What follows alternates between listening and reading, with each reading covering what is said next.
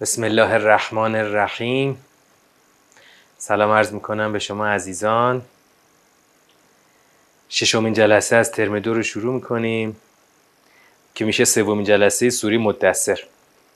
سوری مدثر رو تقریبا دو جلسه کار کردیم. حالا یه مروری بکنیم و بیایم سر مطالب امشب. در دو جلسه که از این سوره گذروندیم به کجا رسیدیم؟ یه دور دور اول رو رفتیم و سیاق بندی هم کردیم. خب تو سوره مدثر اگه بخوایم یه مروری بکنیم سوره است تقریبا دو صفحه از قرآن رو به خودش اختصاص داده و تو دور اول ما تمام آیات رو مرور کردیم. دیدیم که سوره سه سیاق داره. سه سیاق سیاق اول تا آیه ده می اومد. بعد از زرنی و من خلقت و وحیدا سیاق دوم شروع می شد. این سیاق خودش چند فراز داره. میره تا آیه سی و هفت و از آیه سی و هشت سیاق سوم شروع می شد تا آیه آخر که آیه پنجاه و شیش بود. خب پس الان باید سیاق اول رو جنبندی بکنیم ببینیم که چه ساختاری داره. خب من نمودار رو میارم. ببینید تو سیاق اول دیدیم که خب با خطاب شروع شده. یا ایوه المدثر. عین سوره مزمل یا ایوه المزمل بود اینجا یا ایوه المدثر. قم فانذر. بلا فاصله دستور به قیام صادر شده. اما سلسله ای از دستورات پشت سر هم میاد. خب الان که تو دور تحلیل محتوا و تحلیل ساختار و معنا هستیم باید یه چیزی رو توجه بکنیم. یعنی یک سوالی رو اول جواب بدیم. در چه فضایی دستور قم یعنی به پاخیز و سپس انذار بده بجاست؟ اولش هم که خطاب یا ایوه المدثر اومده. ای کسی که جامعه به خودت پیچیدی که فرقش رو یادتونه با مزمل گفتم فرقش چی بود؟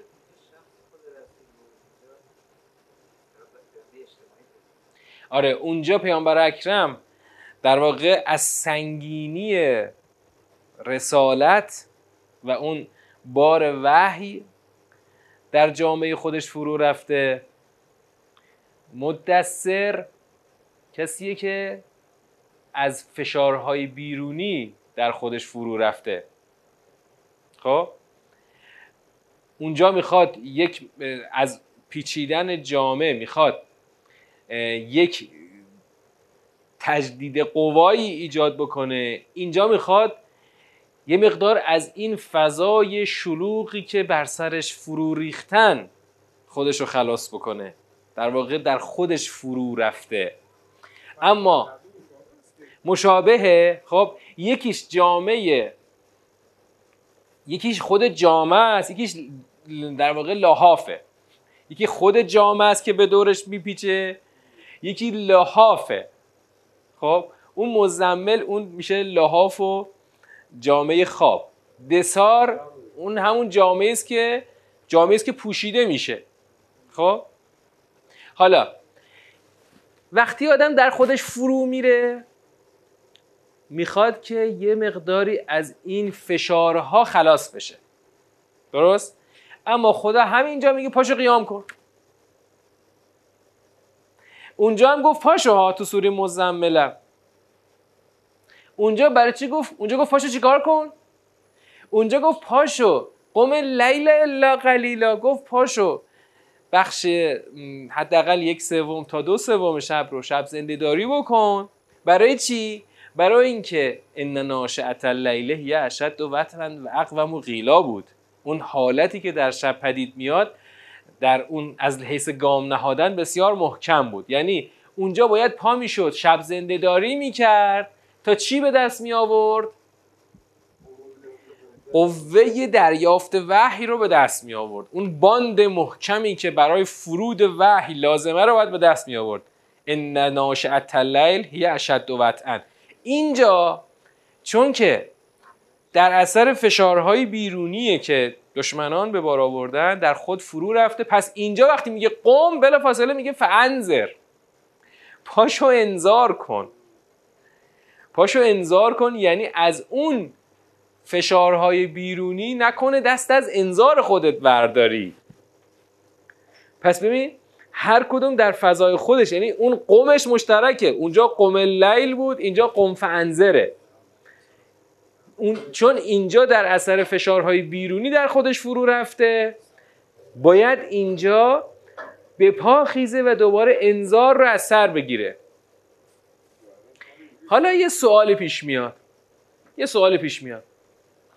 آقا شما اول سوره تاها رو خوندید تا حالا؟ تاها ما انزلنا علیک القرآن لتشقا. میگه اونجا خدا انگار می‌خواد این مقدار ترمز پیامبر رو بگیره که چی؟ آقا ما که قرآن نفرستادیم تو خودتو به سختی بندازی. اینجا برعکس اونجاست. چطور توجیه میشه؟ اینجا میگه اصلا چرا نشستی؟ پاشو انذار تو دوباره ادامه بده. این چجوری با اونجور در میاد. اونجا میگه حتی یه جای دیگه هم میگه لعلک باخ و نفسه که الله یکون مؤمنین. ها تو خودتو داری به سختی میندازی اینا به خاطر اینکه اینا ایمان نمیارن. ولشون کن بذار برن گمشن اصلا. بیان خودمونیش میشه بذار برن گمشن اینا نمی‌خوان ایمان بیارن. اما اینا چجوری با هم جور در میاد اینجا داره میگه قوم فنزر خب باشه بعدا باشه. خب خوبه. من می‌خوام یه جواب خیلی ساده بدم. خیلی خیلی ساده.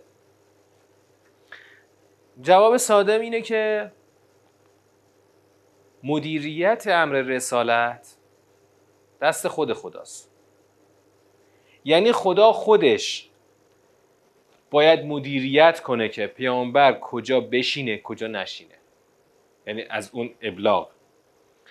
کجا کوتاه بیاد که بهشون فرصت بده که خواستن ایمان بیارن نخواستن ایمان نیارن. اما کجا اصلا یه لحظه به خودش استراحت نده. مدیر صحنه خود خداست. چون او پیام پیغمبر فرستاده جلو که بره رسالت و بره پیام, پیام رو ابلاغ بکنه. خودش باید مدیریت بکنه که کجا بشینه کجا نشینه. الان همونطور که گفتید اینجا آغاز رسالته. در آغاز رسالت حتما حجمه ها برای بیخیال شدن پیامبر از اصل رسالت حتما سنگینه چرا؟ چون هنوز اون جامعه کفر و شرک انگار اصلا نمی‌خواد بپذیره که یه کسی بیاد این وسط وایسته مردم رو به خداپرستی دعوت بکنه ببین مثل میمونه که مثال حالا با کلی درجه تنزلش نمی‌دونم شما دهه هفتاد تو جاده ها یادتون میاد یا نه. اون موقعی که جاده های ما مثل جاده های عراق بود. هیچ حساب کتابی نداشت. ها؟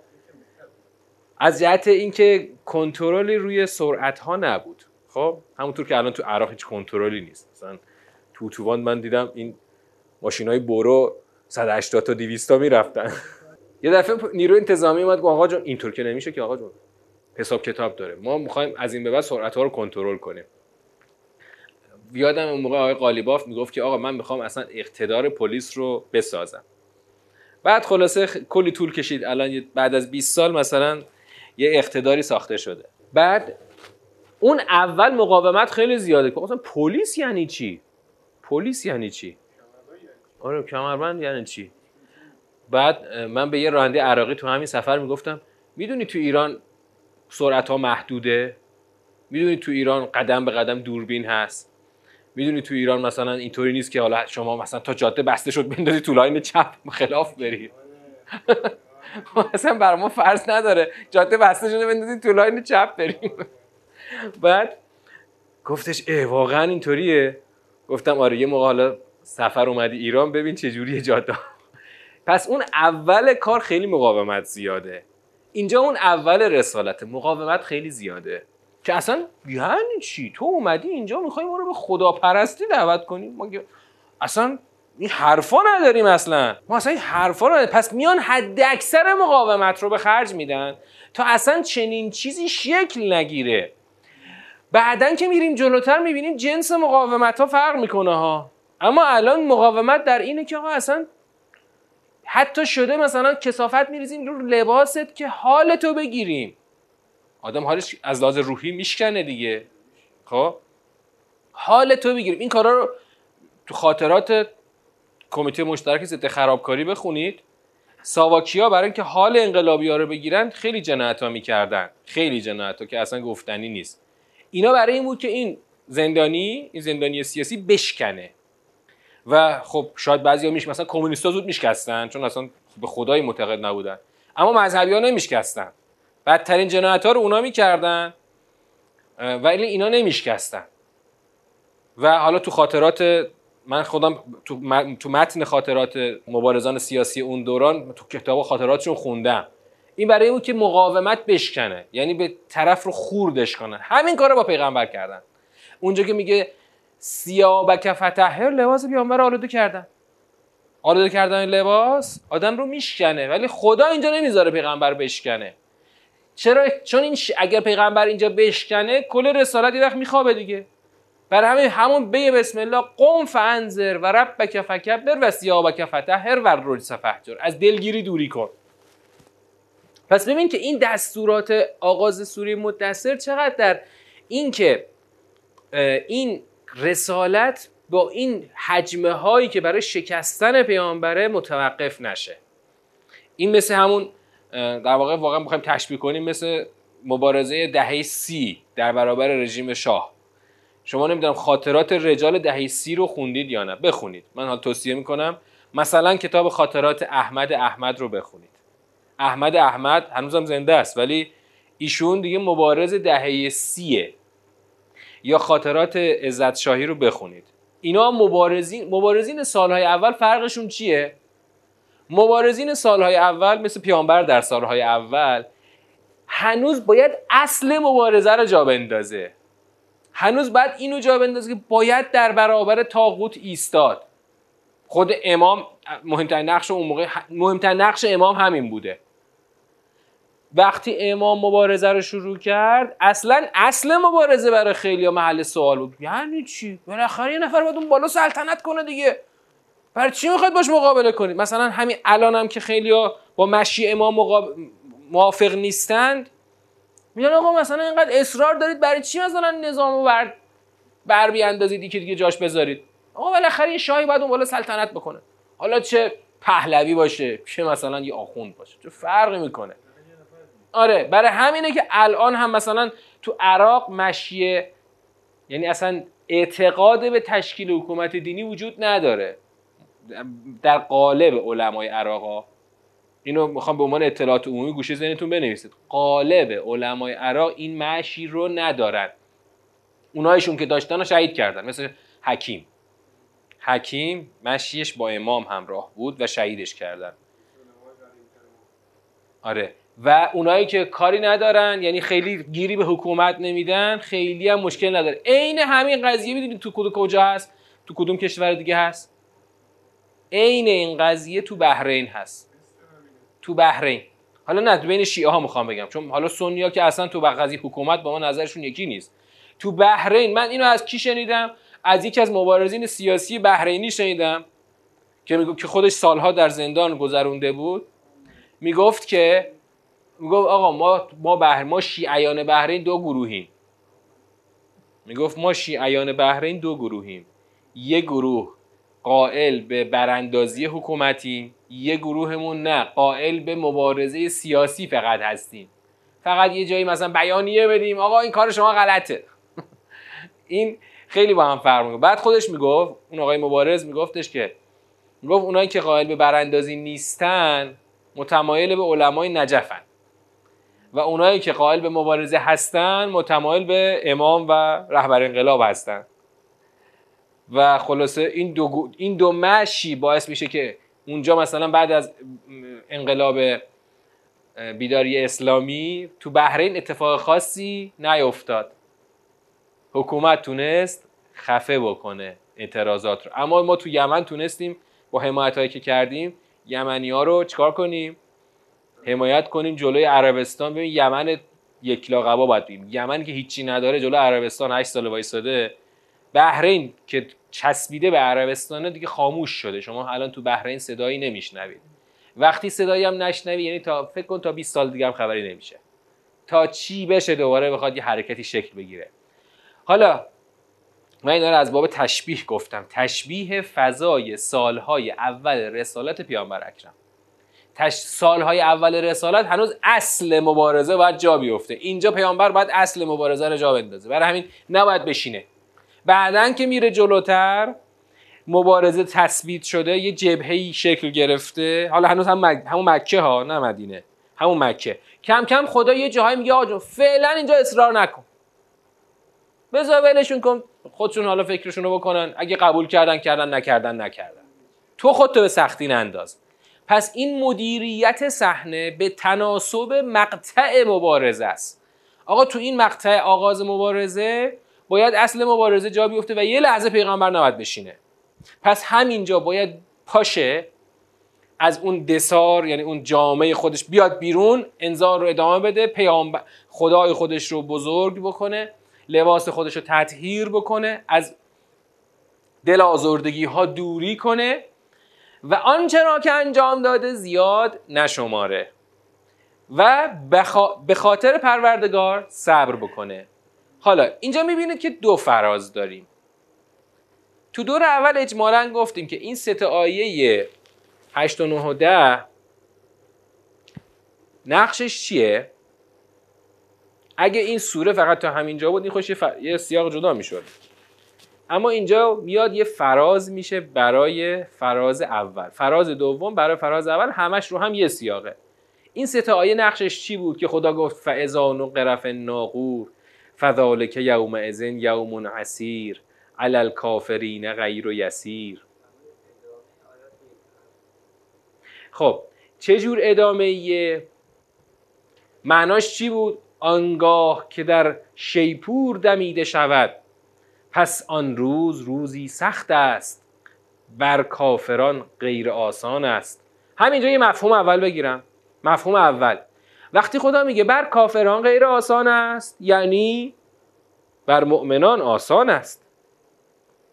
مگه نمیگه بر اون روز روزی که اون روز سخت بر کافران غیر آسان است. پس بر مؤمنان آسان است. خب از این چه نتیجه در میاد؟ چه استدلالی در میاد که این بشه ادامه آیات یک تا هفت؟ سوالو گرفتید؟ این چه استدلال چه استدلالی ایجاد می‌کنه که ما آیات 8 و 9 10 رو ادامه آیات یک تا هفت بدانیم؟ استدلالی که خود خدا داره برای پیامبر میاره ها. چرا بهت گفتم پاشو؟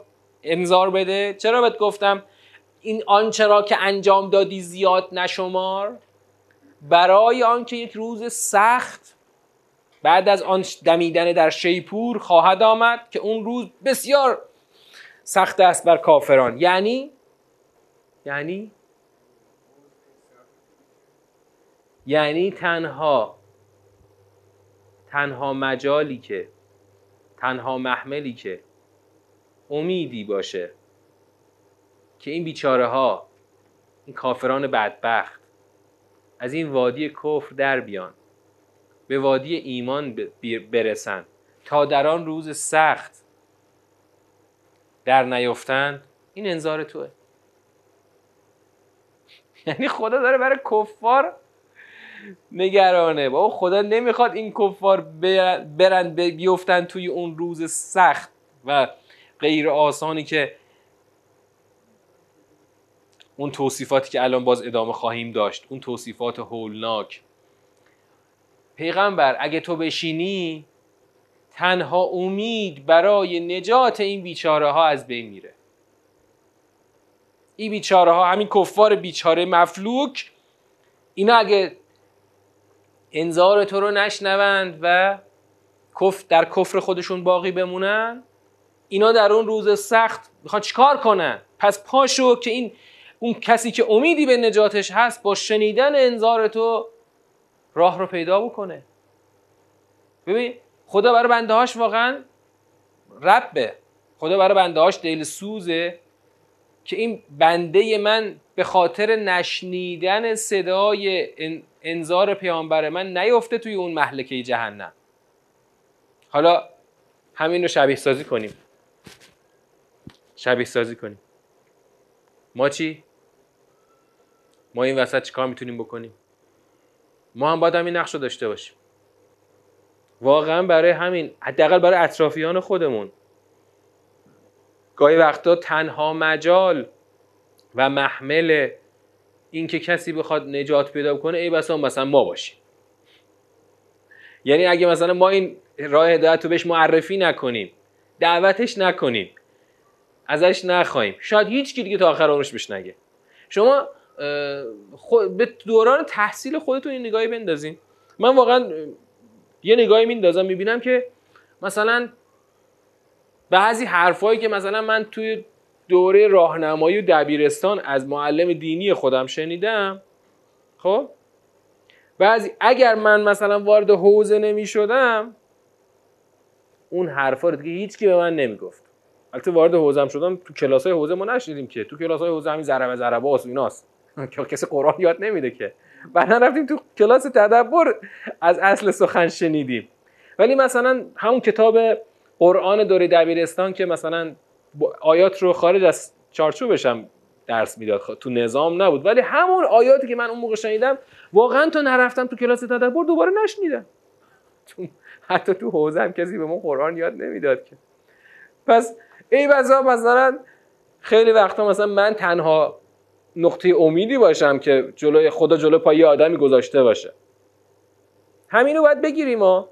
آقا من الان اگر من به اعضای داشتم امروز صحبت می‌کردم با یکی از اعضای سابق کلاسمون که الان عضو معلم آموزش پرورش شده.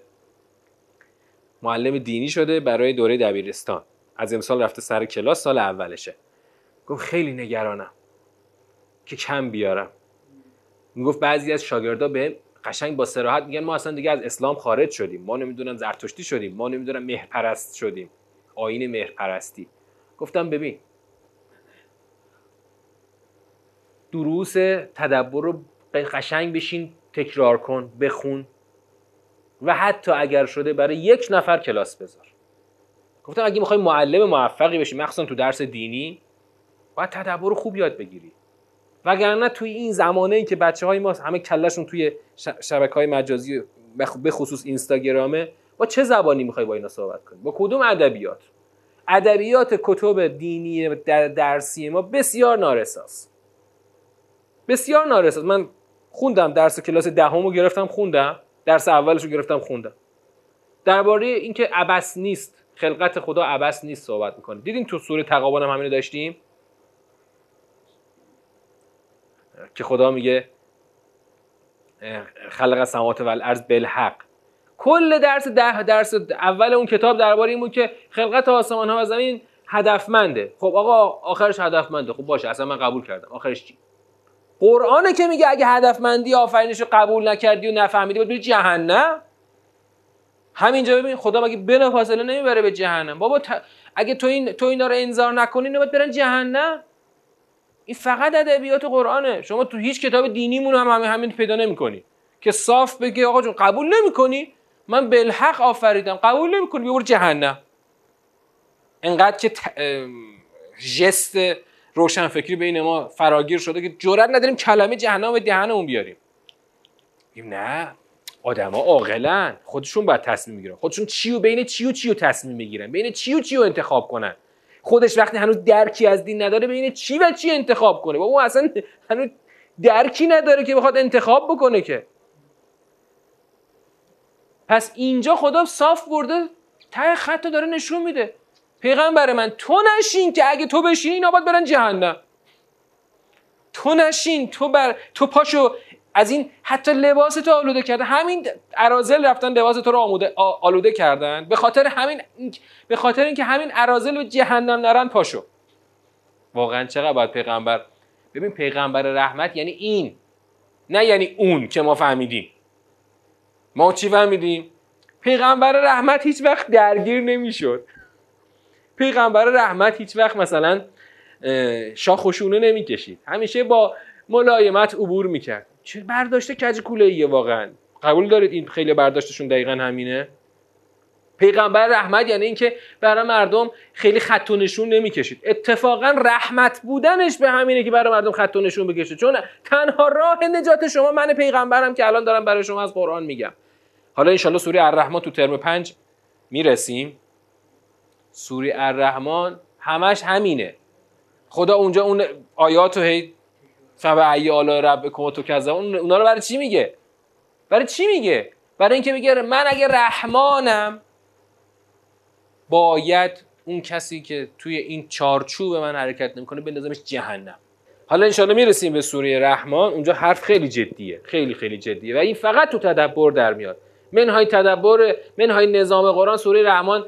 آره خدا داره از اینو هم مرج البحرین و یلتقیان و لؤلؤ و مرجان و این چیزا داره میگه فقط. اون هدف رو پیدا نمی‌کنه پس اینجا خدا دقیقا از جهنم داره صحبت می‌کنه. آن روز سخت هولناک داره صحبت می‌کنه. که پیغمبر به خاطر اینکه همین ارازل و اوباشی که لباسش آلوده کردن نیفتن تو اون محلکه سخت پاشه باید قیامش رو ادامه بده. این یعنی پیامبر رحمت. که به خاطر اینکه تو نیفتی تو جهنم میاد تو رو هشدار میده که من به خاطر خودت دارم میگم که نیفتی تو جهنم. بیا این حرف رو بشنو و ایمان بیار. خب. الان اینو می‌خوایم جمعندی بکنیم. پس ببینید خیلی ساده. با خطاب مدثر شروع شد. هفت تا دست هفت تو هفت یعنی توی شیش آیه بعدی. دو تا هفت. سلسله دستورات اومد. بعد البته آیه یک خودش دو تا دستوره ها. آیه یک خودش دو تا دستوره. قوم فانذر. ببین بعد اما بعدیا ربک فکبر. دیگه فقط اون کبرش دستوره. فتحر. فهجر خب آره لا تمنون تستکسر هم خودش دوتا دستوره. یعنی خود لا تمنون یعنی منت نگذار. لا تستک که اون لا تکرار نشده. تکستکسر هم یعنی زیاد نشمار. باز ول رب که فصل برم باز یه دستوره. اما سلسله ای از دستورات که میشه هشت تا دستور برای اینکه موقع نشستن نیست. پاشو به خاطر اینکه این بیچاره های بدبخت نیافتن تو جهنم اینا رو انذار بده که تو تنها راه نجات اونهایی. خب پس جنبندیش خیلی مشخص و واضح. آماده سازی پیامبر برای ادامه قیام منظرانه. میایم سیاق دو. ما هنوز یه جلسه دیگه هم تو این سوره خواهیم بود. این سوره چهار جلسه حرف داره. زرنی و من خلق تو وحیدا. اینجا دیدیم آغاز سیاق دو بود. از سیاق دو اون چی که از دو در دور اول خوندیم چی یادتونه؟ اجمالا فضا چی بود؟ فضای توطعه فضای توطعه بود. توطعه برای چی؟ توطعه برای همین انذار پیامبر. الان سخن از انذار بود دیگه. الان تو سیاق یک سخن از انذار بود. تو سیاق دو توطعه علیه انذاره توطعه بسیار هوشمندانه.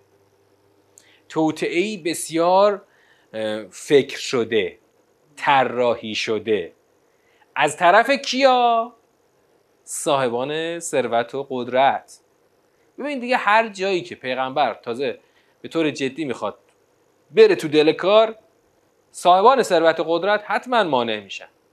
تو انقلاب خودمونم همیشه همین بوده دیگه. هر جایی که انقلاب خواسته اون گام خوبشو ورداره صاحبان ثروت و قدرت قشنگ زیر پای دادن به مسیر انقلاب. فتنه پشت فتنه. حالا ببینید می‌خوام قبل اینکه واردش بشم یه چیزی رو بگم. ببین آقا تو فتنه ها اگر شما ملت رو هوشیار نکنی شکست می‌خوری. همینجا الان می‌بینیم که اگر بازم اون صحنه گردانی خود خدا نباشه پیغمبر تنهایی با اینا چیکار کنه؟ هیچی فقط باید جا خالی بده بیاد عقب چون که اونا می‌زنن. قدرت دارن ثروت دارن. پیغمبر اینجا این وسط یه چهار تا یار یا لاقبا مثل خودشه دیگه. کسی نیست که نه ثروت داره نه قدرت داره نه هنوز جبهه شکل گرفته هنوز جبهه نداره. هنوز یه مثلا یه موضع قوی در برابر دشمن نیست. اینجا هنوز پیغمبر تک و تنها با چهار تا یار دورشن. اون وقت اون طرف اومده چیکار کرده یه طراحی قوی. طراحیش از کجا در آورده بودیم؟ از کدوم کلمه؟ طراحیش از کدوم کلمه در اومده بود؟ تو دور اول داشتیم کلمه رو توضیح دادم براتون. کلمه کلمه فکره. آره. فکره. تو این سیاق کلمه فکره بسیار مهمه. حالا می‌رسیم به این کلمه. اول خداوند برای اینکه یک پشتگرمی به پیامبر بده میگه که این کس که این جلوه نشسته داره صحنه گردانی می‌کنه اون آقای رئیس اونا. مگه این کیه؟ من که خودم اینو آفریدمش. این مگه چی چی هست اصلا؟ من خودم اینو تنهایی آفریدم. زرنی و من خلق تو وحیدا.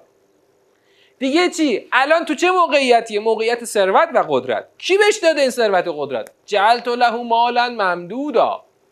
خودم آفریدم خودم براش مال ممدود قرار دادم. حالا مال ممدود یعنی چی؟ ممدود دقیقا معناش چی میشه؟ ممدود یعنی کشیده. خب حالا مال کشیده یعنی چی؟ آره یعنی مالی که دیگه گسترد گستردگی داره مالی که حسابی جلو چشم او عریض و طویله. یه مال ممدود خودم بهش دادم. دیگه چی بهش دادم؟ بنین شهودا دادم. بنین شهودا هم در راستای همون مال ممدودا میشه معناش کرد. آقا یعنی هر آنچه که لازم باشه برای یک اعتبار اجتماعی. یکیش حالا اون زمان مثلا یکی از جنبه های اعتبار اجتماعی چی بوده؟ تعدد خدم و حشم و فرزند و اینا. مخصوصا که این بنین چی باشن؟ شهودا باشن. یعنی چی شهودا؟ یعنی؟ نه. شهودا یعنی مورد مشاهده. خب؟ یعنی جلو چشم یعنی برجسته یعنی شاخص. فرزندانی شاخص. فرق می‌کنه با فرزندانی که مثلا اصلا به چشم نمیان یعنی بنینا شهودا یعنی فرزندانی که به چشم میان و شاخصن. مثلا خدا به خود امام بنینا شهودایی داد که جلو چشم بودن. فرزندی مثلا صاحب فضل و کمال. اگه امام گفت یه بار اگر مثلا مصطفی امید آینده اسلام بود. ساواک شهیدش کرد ولی اگر شهید نشده بود حتما یکی از چی بود؟ یکی از یاران امام می‌شد بعد از انقلاب دیگه همچنان که مثلا بودن. پس بنین شهودا یعنی فرزندانی شاخص. حالا این بنین شهودا رو چرا خود خدا داره اینجا مطرح می‌کنه؟ چون در جهت تکمیل اون وجهه قدرت و ثروت این آدم یک امر مهمیه. من خودم بهش مال و ممدود دادم و بنین شهودا دادم. دیگه چیکار کردم براش؟ محت له تمهیدا. هر آنچه که لازم بود براش مهیا کردم یعنی تو ببین برای اینکه یه آدم به موقعیت بالای اجتماعی برسه خیلی چیزا لازمه. ثروت لازمه فرزندان شاخص لازمه و خیلی چیزای دیگه هم لازمه که همه رو خدا بهش داده. ببین مثل امروز مدل منفی امروزی رو مثال بزنیم. حالا این آدم که مقابل پیغمبر می‌خواد وایسته خدا میگه آقا من که خودم همه چی بهش دادم منو با این رها بگذار. چی؟ این رو زر مرا با این زرنی خدا داره به پیغمبر میگه زرنی مرا وا بگذار. با این آدم و من خلق تو این وا واو معیته مرا با او وا بگذار. بذار یعنی به خودم بسپارش. به خودم چون خودم آفریدم. مال ممدود دادم بنی شهود دادم و محت و لهو تمهید. هر آنم چه هم که لازم بود براش مهیا کردم. اما ثم یطمع ان ازید. باز هم با اینکه همه چی بهش دادم طمع دارد که من براش زیاد کنم. ان ازید. ازید متکلمه. من خدا براش زیاد کنم. چطور این آدم توقع داره من بازم براش زیاد کنم؟ من اینکه خدا همه چی بیش داده که چطور؟ چطور؟ این آدم در اون مسیری که داره طی می‌کنه چیز نداره که توقفی نداره که طمع او ته نداره که. این همه خدا بهش داده باز هم او طمع داره که خدا بازم بهش بده که اینا رو چیکار کنه؟ باز هم خدا بهش بیشتر و بیشتر بده که بر علیه پیامبر خرج بکنه. برای همین خدا میگه کلا من هرگز این کار رو نمی کنم این طمع او رو به نقطه هدف نمیرسونم. چرا؟ چون او بر در برابر آیات ما عنید هست. حالا یه سوالی پیش میاد. خدایا نمی‌خوای به این آدم بدی؟ تو که قبلش دادی که. خدا خودش گفت من هرچی محد تو لهو تمهیدا. همه چیزی که خدا داده پس چطور اینجا میگه کلا انه کان لآیاتنا عنیدا. من فکر می‌کنم خدا داره در اون وجه وجهه صحنه و پروردگاری خودش تاکید می‌کنه. میگه آقا تا اینجا بهش دادم اینجا بعد دیگه نمی‌خوام بهش بدم. مثلا مثلا الان دشمنان ما فرض کن آمریکا صهیونیستا. خدا تا اینجا بهشون داده دیگه. الان بالاخره از هر راهی قارتگری و چپاول و اینا این همه ثروت به دست آوردن. اما مثلا می‌خواستن نیل تافورات رو بگیرن. خدا چنان زده پس کلشون که الان دور خودشون دارن دیوار که دیوار کشیدن و دارن دیوار خودشون رو تنگتر می‌کنن. خب؟ یعنی اونا طمع دارن که همچنان برن برن تا کل کره زمین رو تصرف کنن. خدا از همینجا ترمزشون کشیده. آقا من از اینجا بعد نمی‌خوام بهشون بدم. مثلا آمریکا می‌خواست که داعش رو اینقدر بزرگش بکنه که قشنگ دیگه موی دماغ ما بشه. الان درمونده شده که چجوری همین همپیمانای خودشو حفظ بکنه. همینا که الان داره رو چجوری حفظ بکنه. پس این آدم طمعکار خدا یه دفعه میگه کلا.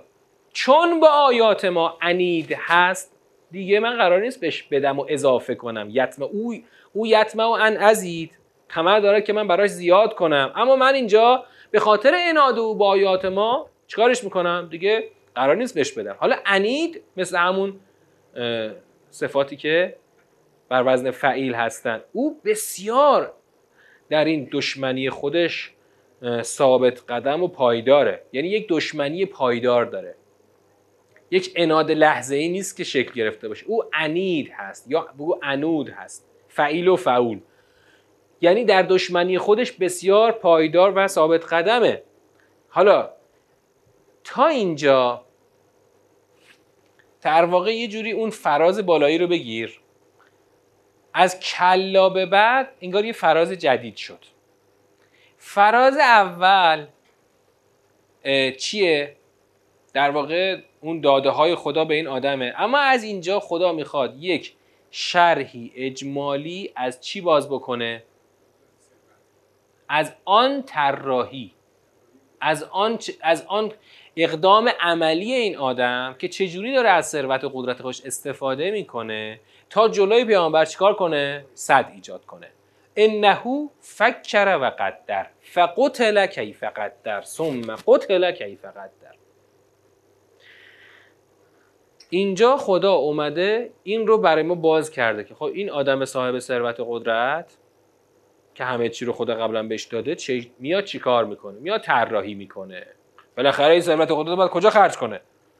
مثلا همین دشمنای ما بالاخره اول میشن طراحی می‌کنن کلی فکراشونو میریزن رو هم که کاری می‌کنن دیگه. خیلی وقت هم کارشون به نتیجه می‌رسه. تو اگه ما اگه ما نریم تو میدون که اونا به پیروزی می‌رسن دیگه چون بالاخره اونم میشینه طراحی می‌کنه. انه فکر و قدر.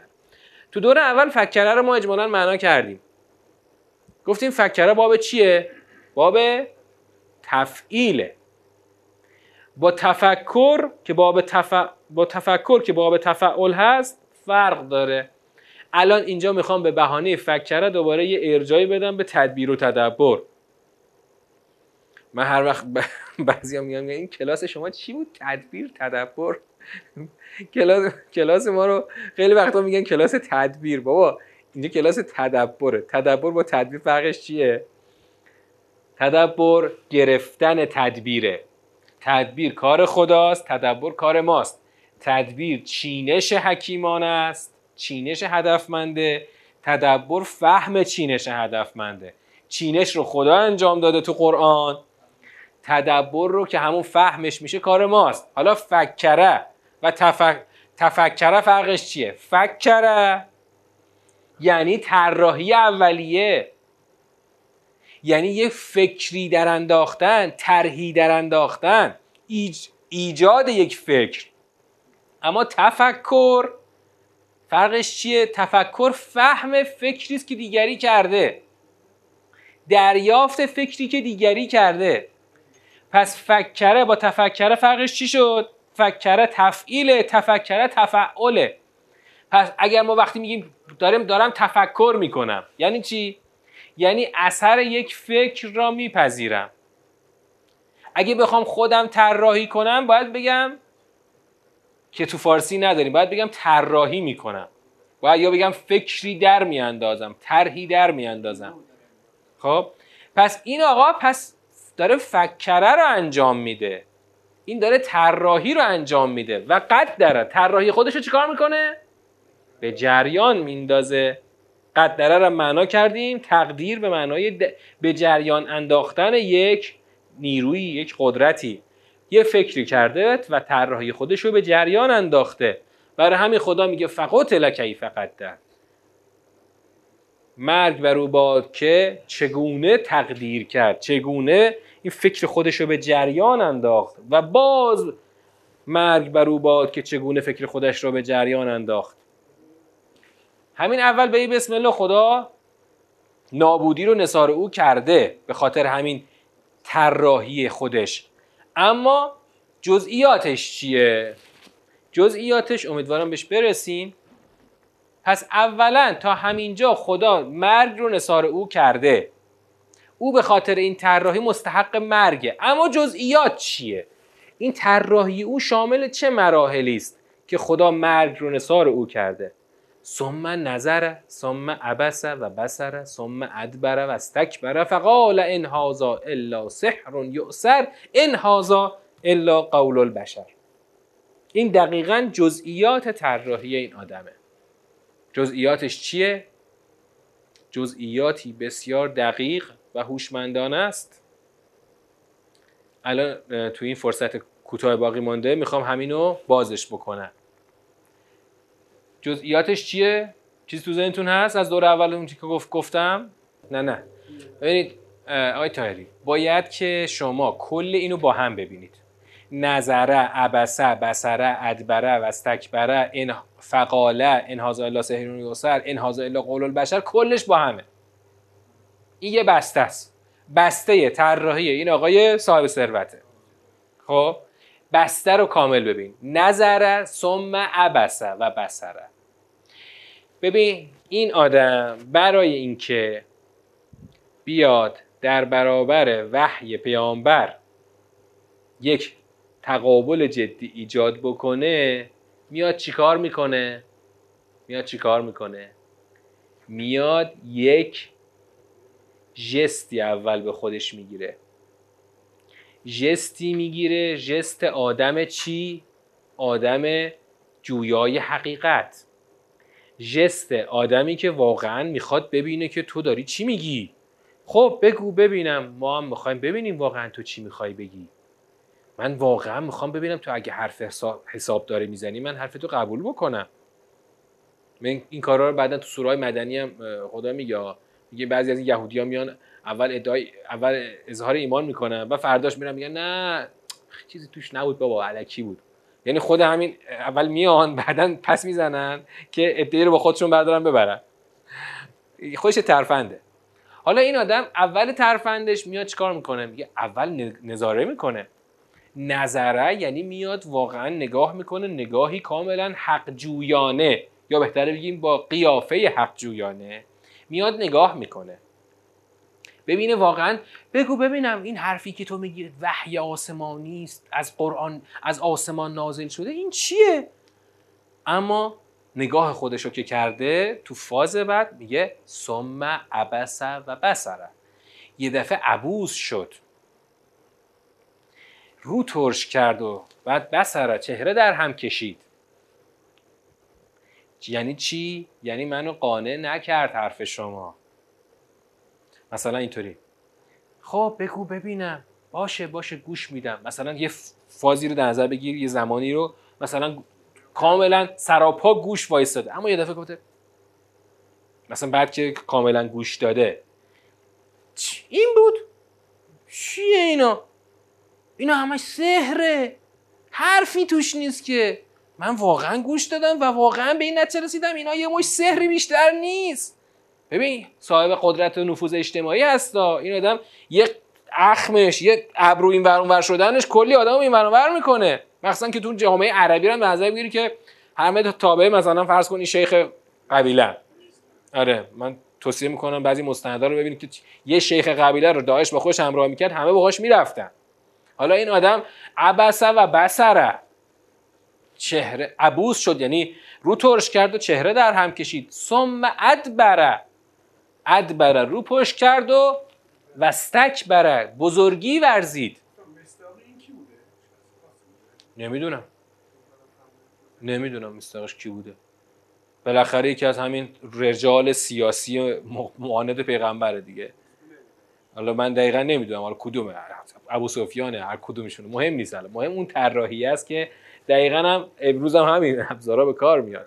ادبره و استکبره رو یعنی پشت کرد و استکبار ورزید. یعنی چی استکبار ورزید؟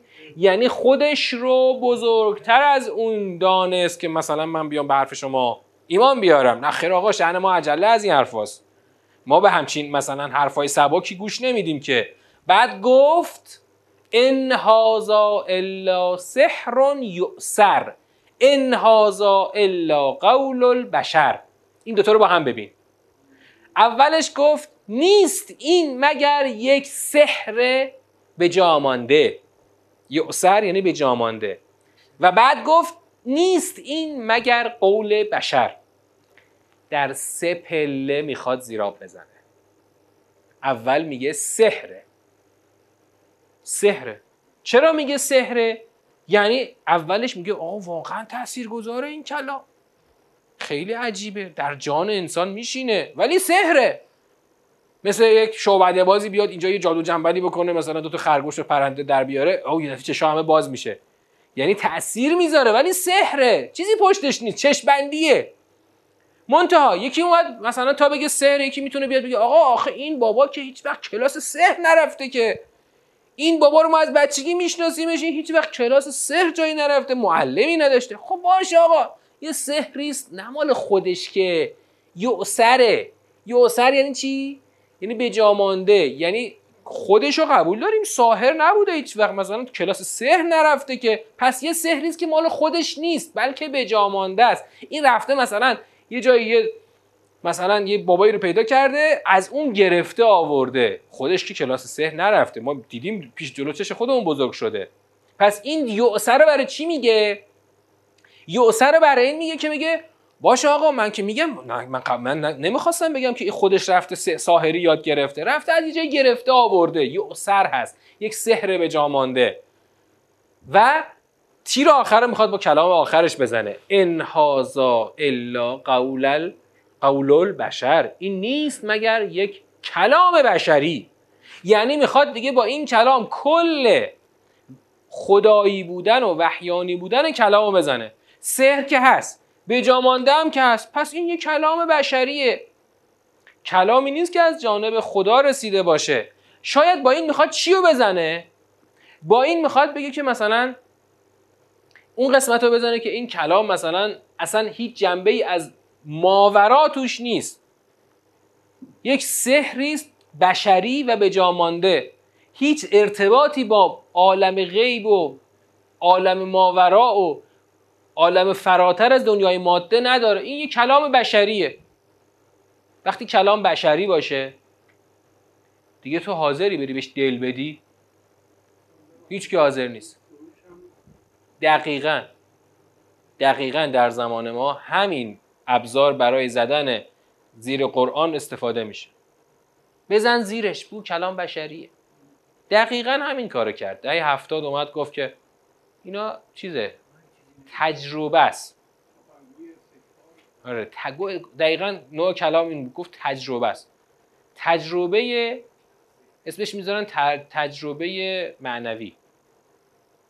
عنوانی که می‌ذارن براش میگن تجربه یه, یه جور تجربه ماوراییه. خب؟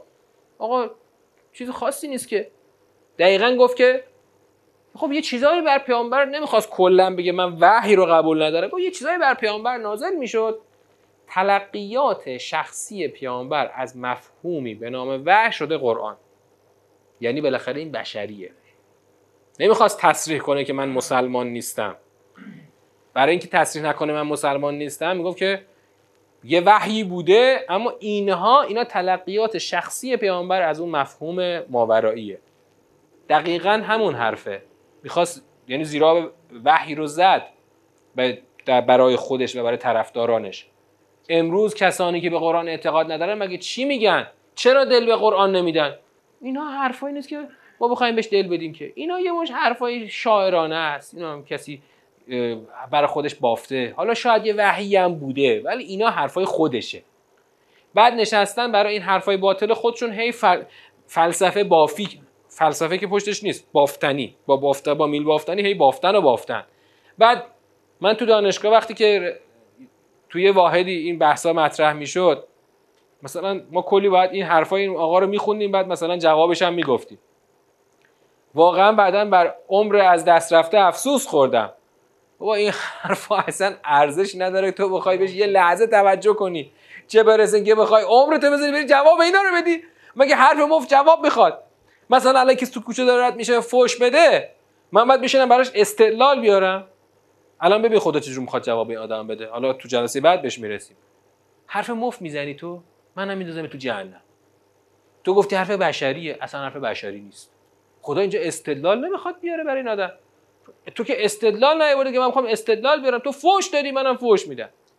مونتا فوش خدا به مدل خودش دیگه. گفتی حرف بشریه؟ میندازم توی آتیشی که همین تو بری بالا. ان هاذا الا قول البشر. بلافاصله خدا وقتمون تموم شد. ساورهقه سعودا. فقط این جمله اولش رو بگیم بعد بقیش تو جلسه بعد. ساورهقه سعودا. میسوزانمش. او را وادار می‌کنم که همینطور بره بالا. توی آتش سوزنده بره بالا. اومدی گفتی قول بشری ساحرانه به جامانده است؟ مثلا فکر کردی خیلی فکر کردی که این حرف رو گفتی؟ منم میندازم تو آتشی که همینطور سعودا بره بالا. حالا پس خدا میاد چیکار می‌کنه؟ خدا میاد میگه گفتی کلام بشری نیستش. الان ادامه خواهد گفت که کلام بشری نیستش. تو گفتی هست ما میگیم نیست. تو که دلیل نیوردی که من بخوام برای دلیل بیارم که. خب اینجا جلسه رو تمام کنیم. ادامه بحث رو انشاءالله در جلسه بعد خواهیم داشت.